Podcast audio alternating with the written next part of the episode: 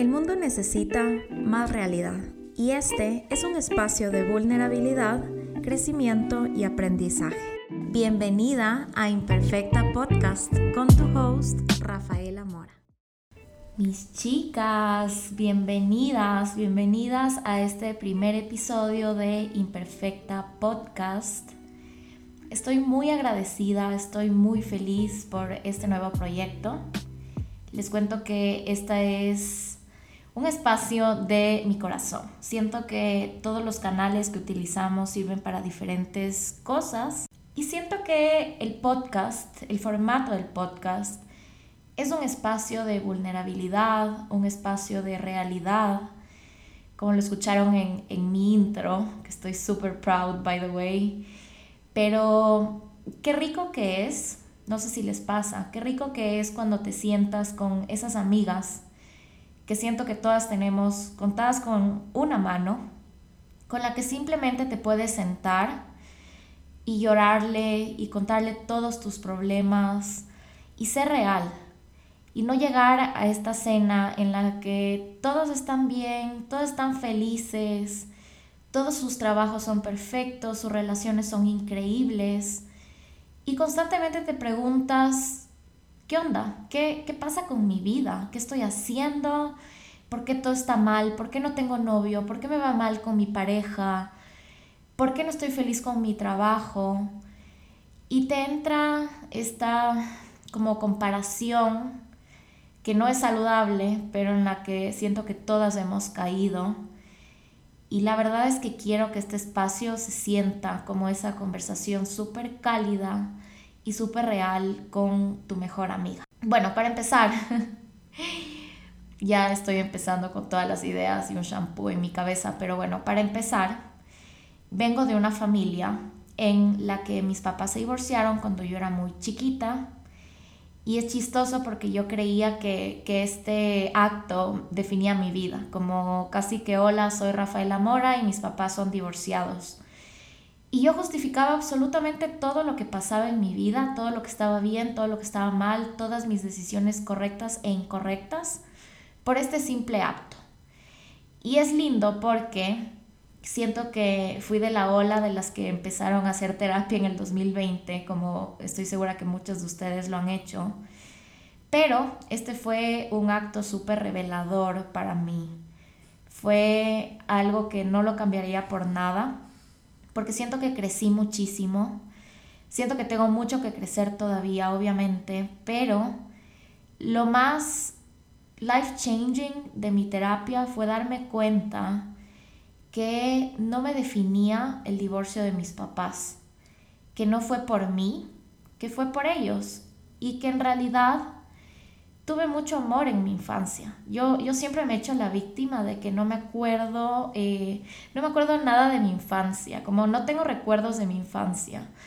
Y sí, la verdad es que tengo muy pocos recuerdos, no sé si, si tú tienes muchos recuerdos de tu infancia, pero mis recuerdos son felices. Sí hay recuerdos tristes, sí hay días que todavía pienso y me da ganas de llorar, literalmente pero ya entraremos en, en esos detalles.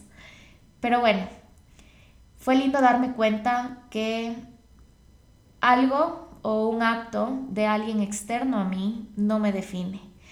Y para que tengan una idea, yo me crié, ahora pasamos de esta familia de tres personas a esta mamá guerrera, luchadora, esta heroína para mí que es loquísimo porque yo me ponía a pensar el otro día, mi mamá me tuvo a mí a los 21 años. Se divorció como a los 23. Imagínense, ya tenía... No, no, me estoy inventando, me estoy inventando. Mi mamá se divorció de mi papá cuando yo tenía 5 años.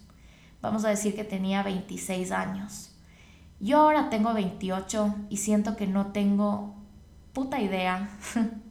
Pardon the French. No tengo idea de lo que estoy haciendo. Todavía tengo mis crisis existenciales, todavía tengo mis, mis highs and lows.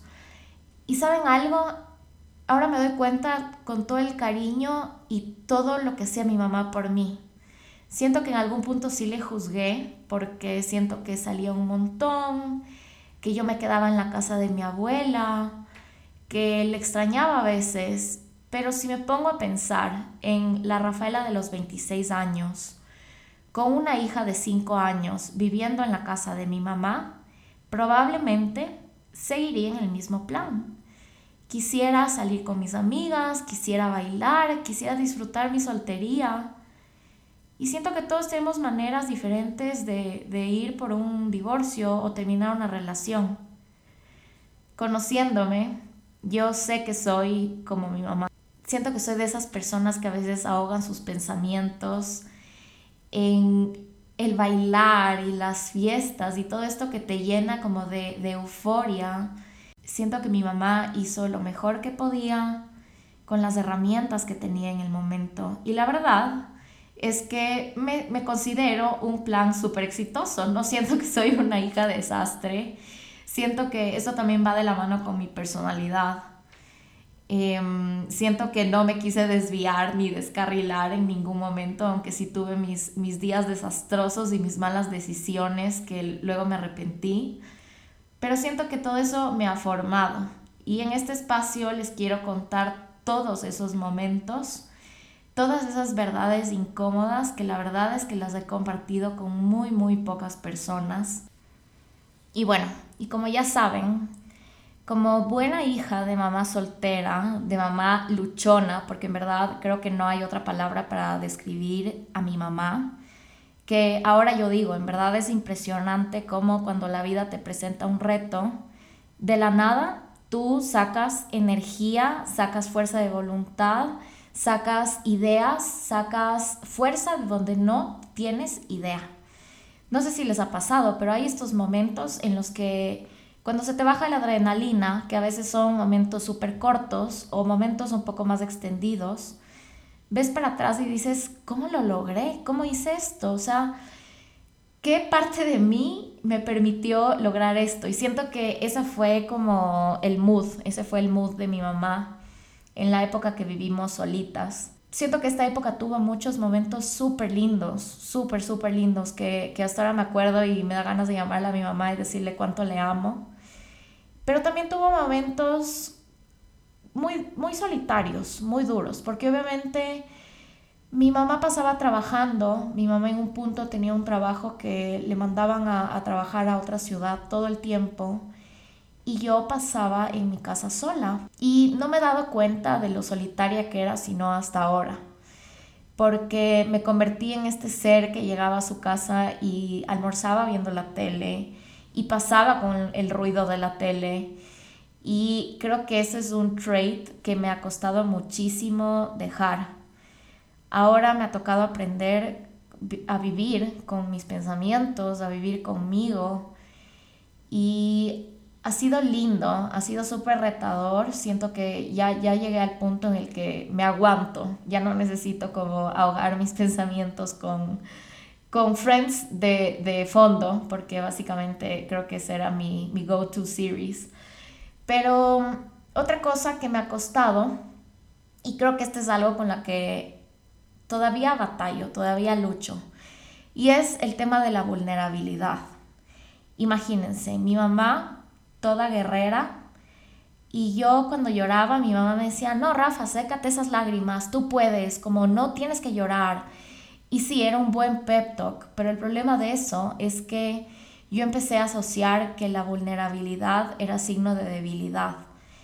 Y saben que me gustaba muchísimo, que en mi cabeza y en realidad no hemos hablado mucho de esto con mis amigas, pero las infancias de cada una siento que fue diferente. Siento que tenía amigas que tenían mucha felicidad y hogares muy estables y yo envidiaba un poco eso y al mismo tiempo me daba vergüenza mi realidad, volviendo al tema de que yo creía que casi que mis papás se divorciaron por mi culpa y esto era como el Big Bang de mi vida, o sea, después del divorcio existe la Rafaela, así de, así de simple. Pero ya, ya me perdí, ya me perdí en la conversación, me emocioné y me perdí. Pero, ajá, volviendo al tema. Tenía también amigas que yo creo que yo creía, porque éramos chiquitas, que tenían vidas súper felices y en realidad también estaban batallando con sus problemas. Solo que cuando eres niña y eres un poco adolescente, como que no te sientas a hablar de estos temas profundos. y a preguntarle a tu amiga cómo se siente realmente.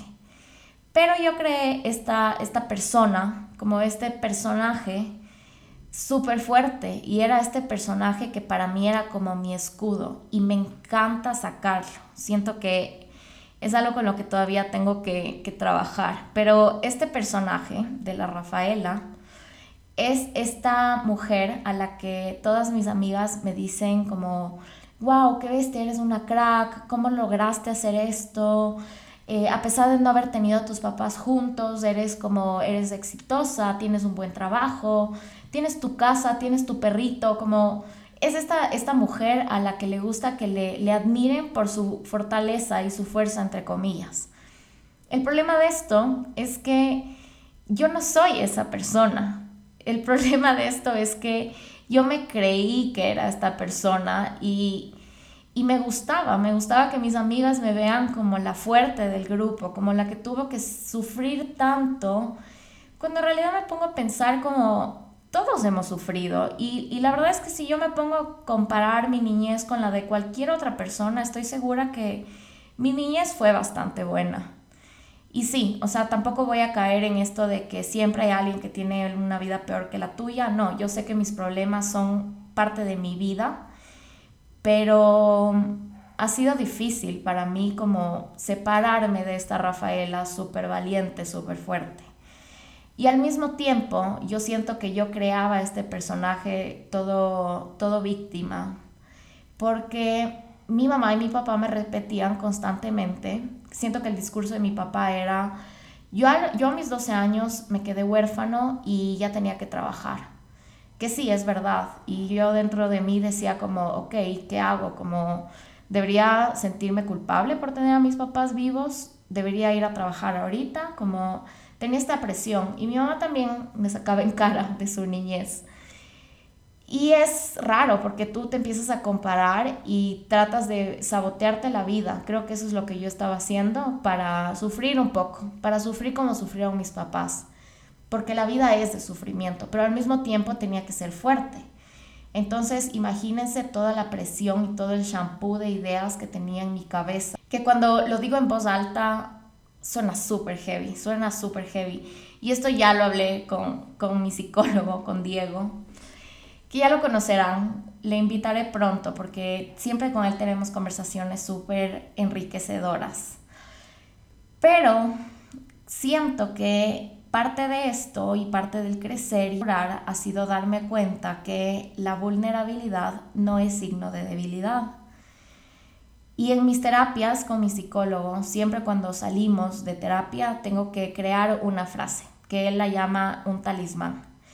Y de hecho tengo aquí pegado a mi lado izquierdo, no encuentro porque en verdad tengo como 500 post-its, pero básicamente es algo como la fuerza viene con vulnerabilidad, porque es algo que en verdad, en verdad he tenido que trabajar, porque para mí el que mis amigos me, me vean débil, y yo siento que toda la cuestión era con mis amigas y con mis familiares cercanos, que me vean débil para mí era de las cosas más terribles que pueden pasar y me sentía como un fracaso, cuando en verdad creo que es es parte del crecimiento el ser vulnerable y decir, estoy pasando pésima ahorita, estoy teniendo como lo que sea por lo que estés pasando. Estoy pasando por una época en la que dudo de mí constantemente y dudo de mi trabajo. Está bien admitirlo. Y eso no te hace débil. Y eso es algo que yo me tengo que repetir todos los días. Y creo que este es mi proyecto para sacarme de, de, ese personaje. Así que creo que la Filomena está como soñando y al lado mío y tiene como unos ladriditos súper cute. Pero bueno, siento que Imperfecta es mi proyecto slash terapia para aprender a ser vulnerable y contarles un poco más de lo que pienso, de lo que siento, contarles más de mi vida, porque creo que tengo mucho, mucho, mucho que contar. Yo alguna vez pensé que quería escribir un libro de mi vida. Siento que todos podemos escribir un libro de nuestra vida porque estoy segura que todos tenemos miles de anécdotas y miles de momentos que nos, nos han cambiado y nos han desafiado. Pero siento que este es ese sueño, ese sueño de contarles por todo lo que he pasado, todo lo que he vivido para llegar a este punto y aún así no tener idea de lo que estoy haciendo. Estoy muy agradecida de que tú estés aquí hoy.